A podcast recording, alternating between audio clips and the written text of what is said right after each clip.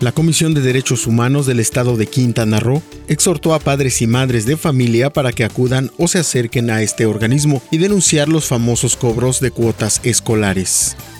A fin de prevenir enfermedades o infecciones de transmisión sexual o embarazos no deseados, es necesario que los jóvenes conozcan la importancia del uso del condón, no solo del masculino, sino del femenino. Desde que inició la emergencia sanitaria por COVID-19, 2.000 establecimientos en todo el estado han tenido que darse de baja del Servicio de Administración Tributaria de Quintana Roo derivado de la situación económica que se presentó. Toda la información completa a través del portal www.lucesdelsiglo.com.